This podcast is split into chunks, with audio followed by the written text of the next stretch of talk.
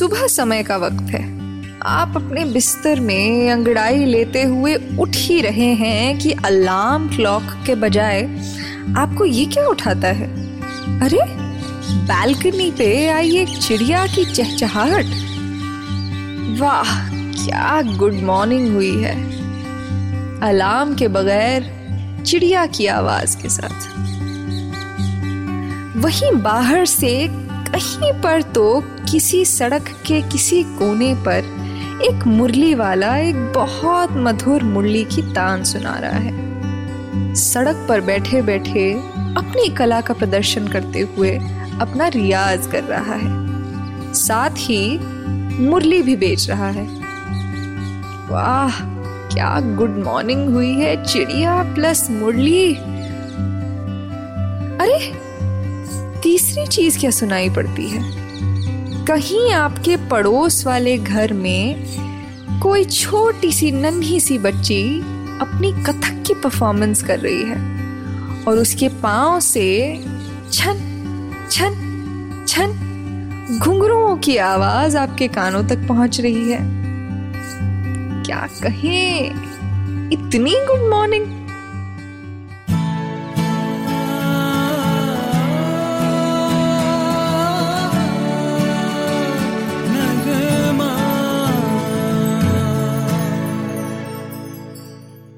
स्वागत है आपका द नगमा पॉडकास्ट में। और मैं हूँ आपकी होस्ट और आपकी ज़िंदगी की वो चिड़िया, वो मुरली वाला और वो छोटी सी लड़की जो सुबह सुबह पाँव में घुंघरू बांधकर सरस्वती माँ को अपनी अर्चना दे रही है।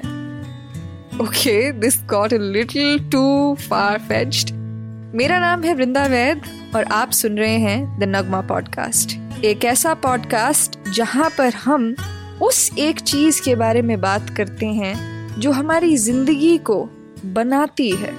सुबह उठते से रात को सोने तक, हमारी कानों तक पहुँचती वो सुरीली, रंगीली चीज़ें जो ज़िंदगी का मज़ा उठाने में हमारी मदद करती हैं।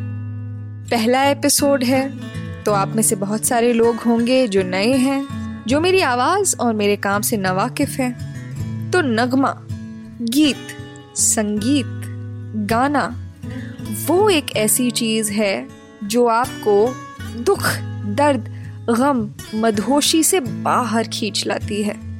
और एक ऐसी जगह ले जाती है जहाँ पर आपकी ज़िंदगी सिर्फ़ और सिर्फ़ जन्नत का बयान होती है। तो ये पॉडकास्ट उसी एक कला को, मेरी एक खराज अकीदत है। उन सभी नगमों को मेरी एक होमाज है, जो कि हम सुनते हुए बड़े हुए हैं। हमारे माँ बाप सुनते हुए बड़े हुए हैं और उनकी ज़िंदगी का वो एक ऐसा हिस्सा है, जो कि दुख, दर्द और गम को उनसे बहुत दूर जाकर कहीं छोड़ाते हैं। एक नगमा जो होता है, वो बहुत सारी चीज़ों से बनता है। शायद सतह पर हमें सिर्फ़ ये लगता है कि एक नगमे की सिर्फ़ धुन होती है, सिर्फ़ एक खनक होती है। लेकिन एक नगमा जो होता है, वो सिर्फ़ संगीत नहीं होता। उसमें शिफा से पिरोए गए वो सारे लफ्ज, वो सारे शब्द, जो कि हमें अपने अंदर जाने पर मजबूर कर देते हैं। उन शब्दों, उन लफ्ज़ों से एक नगमा जो है, वो बनता है। एक बहुत कॉमन एनालॉजी है कि जिस तरीके से एक माला बुनी जाती है। संगीत जो है वो उस माला में धागे का काम करती है और जो शब्द हैं वो उस माला में मोती का काम करते हैं। और हम? हम तो हैं वही गोताखोर जो समंदर में डुबकी लगाते हैं और वो मोती खोज के बहुत डेलिकेट तरीके से पिरोकर आपके सामने प्रस्तुत करते हैं।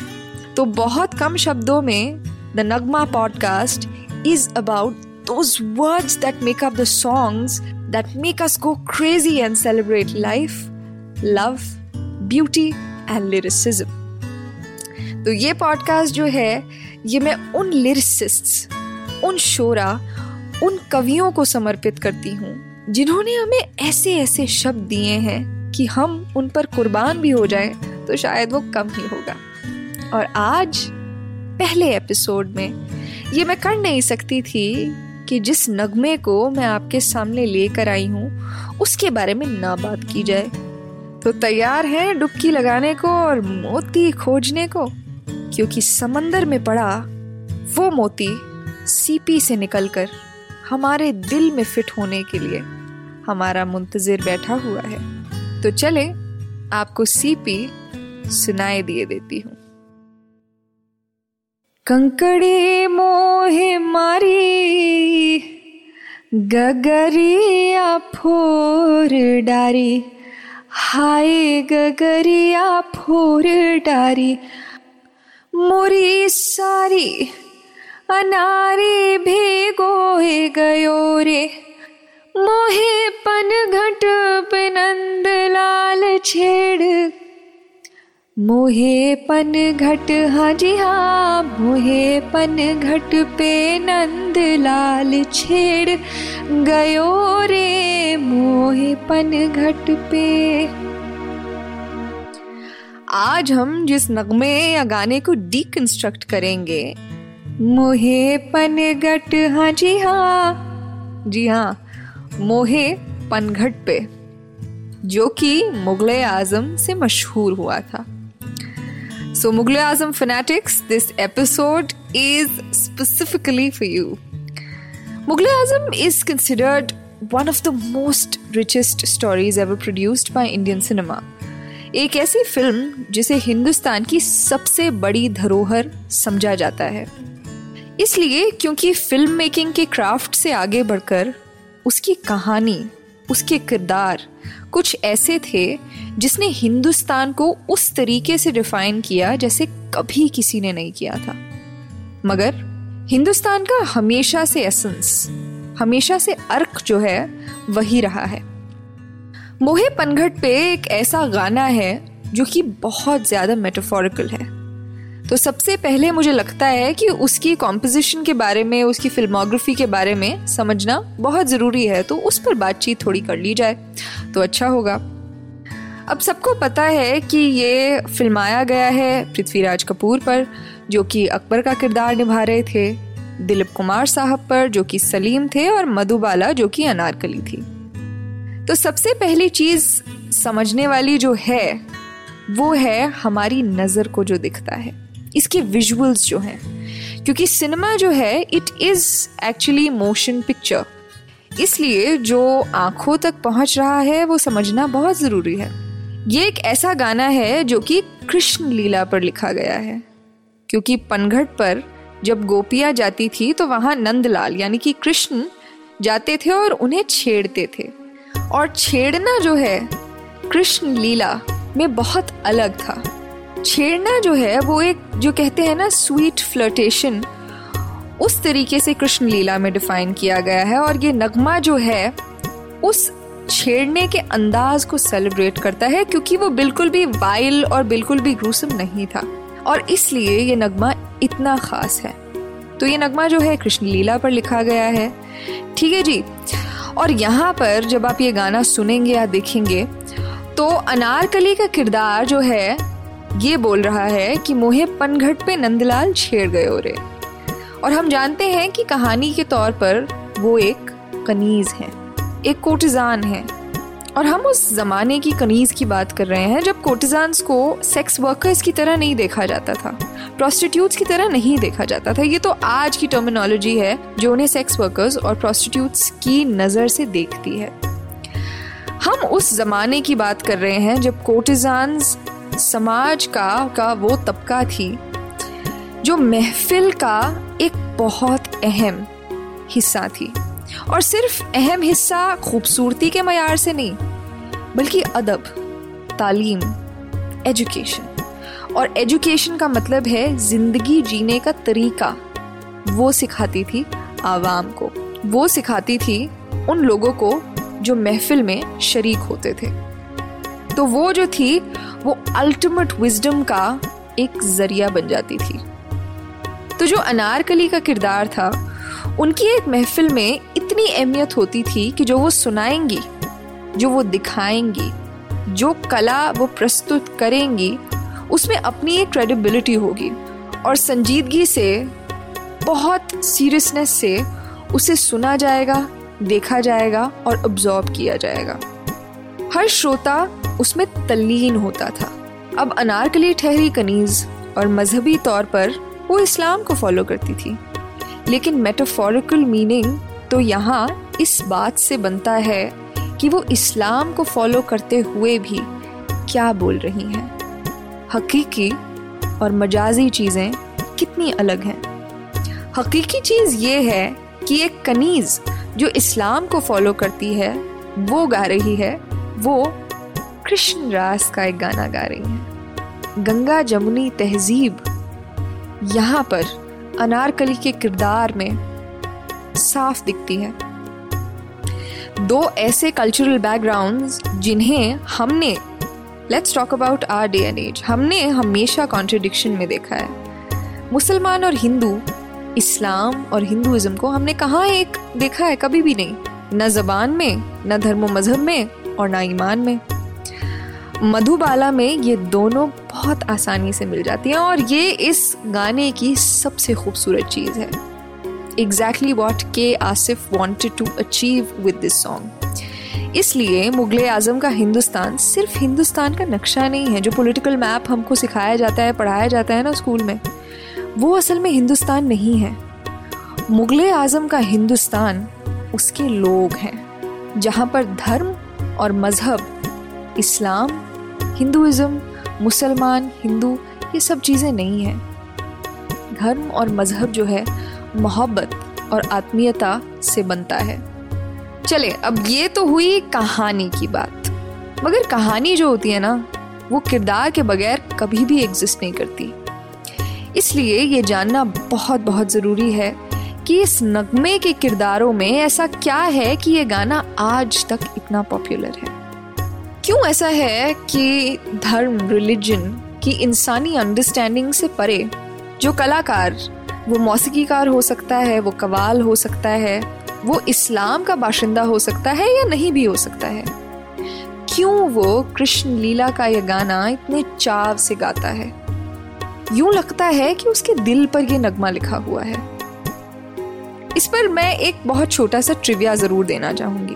और ये बहुत दिलचस्प है, क्योंकि ये बताता है कि क्यों कहानियाँ, गाने, शेर व शायरी, हुकूमतों को इतना डराती हैं। Governments live in constant fright of artist तो बात है पाकिस्तान में जब जियाउल हक की सरकार थी, वो सरकार जिसने पाकिस्तान पर फोर्स्ड इस्लामाइजेशन किया था।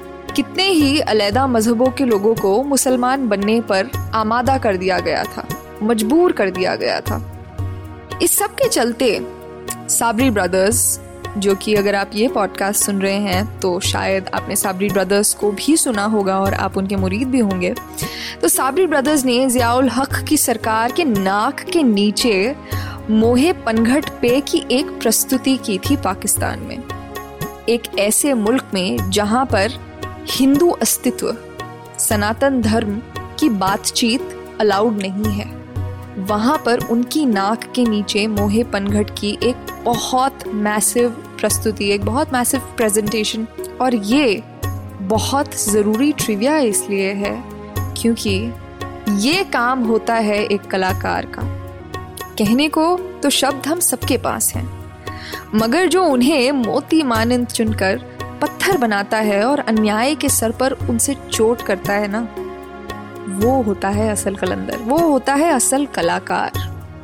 और इसलिए साबरी ब्रदर्स को आज तक सेलिब्रेट किया जाता है और उनकी वो प्रस्तुति आज तक जश्न का हिस्सा बनी रहती है। चलें, अब हम चलते हैं थोड़ा सा आगे। अब एक नगमा जो होता है ना, वो बहुत सारे हिस्सों से बनता है। उसके बहुत सारे अंग होते हैं, जिस तरीके से हमारे हाथ होते हैं, पाँव होते हैं, ज़बान होती है, नज़र होती है। नगमा जो होता है, वो खुद में एक इंसान होता है। और उसके उन बहुत सारे अंशों में से कुछ अंश होते हैं, नृत्य, मौसीकी, संगीत, अदाकारी और नगमा निगारी और इन सभी चीज़ों को कुल मिलाकर जब एक कविता, एक कागज़ पर लिखी जाती है ना, एक बहुत कमसिन कोमल सी कविता, एक कोरे कागज़ पर लिखी जाती है, उसकी खुद में कोई आइडेंटिटी नहीं होती है, उसमें खुद में कोई ताकत नहीं होती है। लेकिन ये सारी चीज़ें जब मिल मिलाकर साथ में आ खड़ी होती हैं ना, तब वो एक छोटी सी कविता, एक नगमा बनती है। इस नगमे की कोरियोग्राफी की थी लच्छू महाराज ने। जो रक्स के मालिक माने जाते हैं। एक ऐसे दिग्गज जिन्होंने हिंदुस्तानी नृत्य कला को दुनिया भर में मशहूरियत दिलवाई थी। इसका संगीत जो है नौशाद साहब ने दिया था। और the hero of the song इसके बोल जो हैं वो शकील बदायूनी ने दिए थे। अब बात करते हैं उस शैली की जिस पर यह पूरा पॉडकास्ट टिका हुआ है लिरिसिज्म के फन की। और लिरिसिज्म का फन जो है ना, वो सबसे अद्भुत नमूना है इस नगमे का। सोचिए, किरदार मुसलमान है, अदाकार मुसलमान है, और तो और नगमा लिखने वाला भी मुसलमान है। और ये तीनों जब साथ मिलते हैं तो हिंदुस्तान को कृष्ण लीला के अविस्मरणीय स्वर मिलते हैं। अब मैं ये मानती हूँ कि मैंने जब ये पॉडकास्ट कंसीव किया था मैंने एक बहुत बेसिक और एक बहुत सिंपल थॉट पर इसे कंसीव किया था कि किस तरीके से नगमे जो हैं, गाने जो हैं, जो हम सोते, जागते, रोते, हँसते, गुनगुनाते रहते हैं, जो हमारे दिल के कोरे कागज़ पर लिखे रहते हैं, उससे और नगमा निगारी के फन से क्या हम कुछ सीखते हैं? बेशक। तो ये सेक्शन है नगमा नोट्स जहाँ पर हम जिस नगमे की इस एपिसोड में बात कर रहे हैं, उससे जो सबसे अहम चीज़ हमें सीखने के लिए मिलती है, वो बन जाता है हमारा Nagma note of that episode तो आज का नगमा नोट क्या है भाई? आज का नगमा नोट ये है कि एक बोल लिखने वाला जो होता है ना, उसका कोई चेहरा नहीं होता। क्योंकि अल्फाज का कोई चेहरा नहीं होता। वर्ड्स हम सबके पास होते हैं। और क्योंकि उसका कोई चेहरा नहीं होता और वो केवल अपने शब्दों से पहचाना जाता है तो उसका ना तो कोई मज़हब होता है और ना ही कोई रस्म रवायत। तो जहाँ शकील बदायूनी ने इस फ़िल्म के लिए गज़लें भी लिखी हैं, वहीं ये कृष्ण रास का गाना भी लिखा है। और उन्होंने तारीख को सिखा दिया कि एक लिरिसिस्ट कभी भी हिंदू या मुसलमान नहीं होता। उसका धर्म और उसका महबूब सिर्फ़ और सिर्फ़ उसकी कला होते हैं। अब सोचने वाली बात यह भी है कि क्यों मैंने इस नए ताज़े तरीन पॉडकास्ट के एपिसोड वन में आपको सीधा जाकर इतने साल पहले छोड़ दिया। वो इसलिए क्योंकि मैं खुद एक ऐसी पीढ़ी का हिस्सा हूँ, एक ऐसी जनरेशन का हिस्सा हूँ जो धीरे धीरे करके अपनी जड़ों को खोता जा रहा है। और हम ये नहीं सोचते हैं कि जड़ें जो होती हैं, वो इंसान हो या वो पौधा हो। कितनी ज़्यादा ज़रूरी होती हैं सर्वाइवल के लिए। कितनी ज़्यादा ज़रूरी होती हैं अपनी आइडेंटिटी को समझने के लिए। जो एग्जिस्टेंशियल क्राइसिस हमें टाइम एंड अगेन होता है ना, अगर हमें अपनी जड़ें पता हों, हम कहाँ से आए हैं? हम क्यों आए हैं? हम किस चीज़ से बने हैं? तो हमें वो एग्जिस्टेंशियल क्राइसिस नहीं होगा। और हम एग्जिस्टेंशियल क्राइसिस को सेलिब्रेट भी नहीं करेंगे। तो ये नगमा मैंने पहले एपिसोड के लिए सिर्फ़ और सिर्फ़ इसलिए चुना है क्योंकि I want to always represent my multiculturalism the fact कि मैं एक हिंदुस्तानी हूँ और मैं इस चीज़ पर फख्र करती हूँ कि मेरी जो हिस्ट्री है मेरी जो तारीख है, मैं जिस चीज़ से बनी हूँ, जो मुझ पर पत्ते लगते हैं, जो मुझ पर फूल आते हैं और जो फल मुझ पर लदते हैं, मैं उनको डिफाइन करती हूँ। और वो फल जो हैं, वो हमारी सभी हिंदुस्तानी ज़बानों के फल हैं। वो हमारे मल्टी कल्चरलिज्म के फल हैं, हमारे मल्टी लिंगुलिज्म के फल हैं। And it is high time we be really proud of them ये गाना न सिर्फ़ एक उर्दू शायर के कलम से लिखा गया है और न सिर्फ़ कृष्ण लीला का एक गाना है। इसकी जो ज़बान है, जो इसकी भाषा शैली है, वो ब्रज भाषा है। मोहे पनघट पे नंदलाल छेड़ गयो रे, मोरी नाजुक कलैया मरोड़ गयो रे। कंकरी मोह मारी, गगरिया फोर डारी, हाय गगरिया फोर डारी, हाय गगरिया फोर डारी। नहीं ये उर्दू है, ना ये हिंदी है। ये तो कहीं बीच का रास्ता लिया है शायर ने और एक ऐसी जबान में बात कही है जो कि हमें साथ में जोड़ती है, अलग नहीं करती है। और ये कुछ बहुत कॉन्शियस फैसले होते हैं, जो कि एक लिरिसिस्ट को एक गीत लिखते वक्त या एक नगमा तराशते वक्त लेने पड़ते हैं कि मैं इस शब्द के साथ ये शब्द क्यों लगाऊँगा? और अगर मैं ये लगाऊँगा तो क्या दस साल बाद इस शब्द को उस तरीके से याद रखा जाएगा? क्या दस साल बाद भी इस पैटर्न को, इस कंस्ट्रक्शन को सेलिब्रेट किया जाएगा? And these are very very very important decision that the lyricist makes क्योंकि जो नगमा लिखा जाता है, वो कितने ही दिलों पर, कितने ही सालों तक धीरे धीरे धीरे खुद को लिखता जाएगा। और इसी तरीके से वो लिरिसिस्ट वो नगमा निगार और उसका नगमा जो है वो अमर हो जाएगा it will become immortal and that is the best part about being an artist It is nothing in the world that makes you live even after you die. And it is only and only art that helps you do that. आप इंसानी मैार से कितना ऊपर ही चले जाते हैं तो ये था हमारा सफ़र वृंदावन की उन गलियों में से जहाँ से गोपियाँ और कृष्ण जो हैं साथी में अटखेलियाँ करते हुए, एक दूसरे को छेड़ते हुए गुजरते थे। और मैं आपसे मिलूँगी अपने अगले एपिसोड में एक ऐसे नगमे को तराशते हुए, जो कि हमारी जनरेशन को, हमारी पीढ़ी को डिफाइन करता है।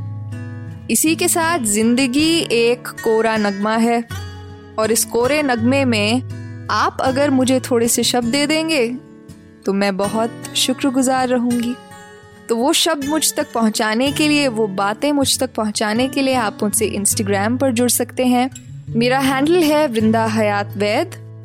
आप इस पॉडकास्ट को पेट्रन पे सपोर्ट कर सकते हैं, जहाँ पर मैं आपसे महीने में एक बार रूबरू होती हूँ बिल्कुल आपके सामने। और बहुत सारी शायरी, बातें, सुखन की बातें करते हैं हम वहाँ पर। आप मेरे दूसरे पॉडकास्ट को सुन सकते हैं, जिसका नाम है सुखन, जहाँ पर हम स्पेसिफिकली ज़िंदगी और शायरी की बातें करते हैं। आप मेरी वर्कशॉप का हिस्सा बन सकते हैं, जहाँ पर मैं हिंदुस्तानी शायरी के ऊपर बातचीत करती हूँ और आपको अपनी खुद की गज़लें और नज़में क्राफ्ट करना सिखाती हूँ।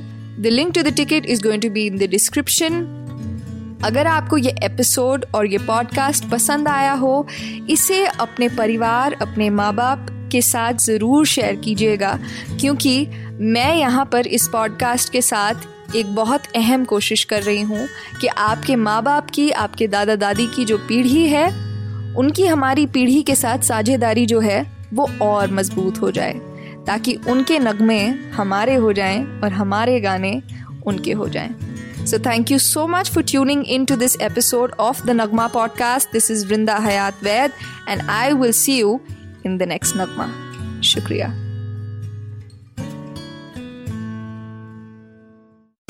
आशा करते हैं कि आपको ये सोच कास्ट बहुत पसंद आया अगर कुछ कहना है इसके बारे में तो लिखकर बताइए हमें अपने फेसबुक और इंस्टाग्राम पेज पर सोच कास्ट ढूंढिए अगर आपको अपनी सोच दुनिया को सुनानी हो तो सोच कास्ट करो सोच कास्ट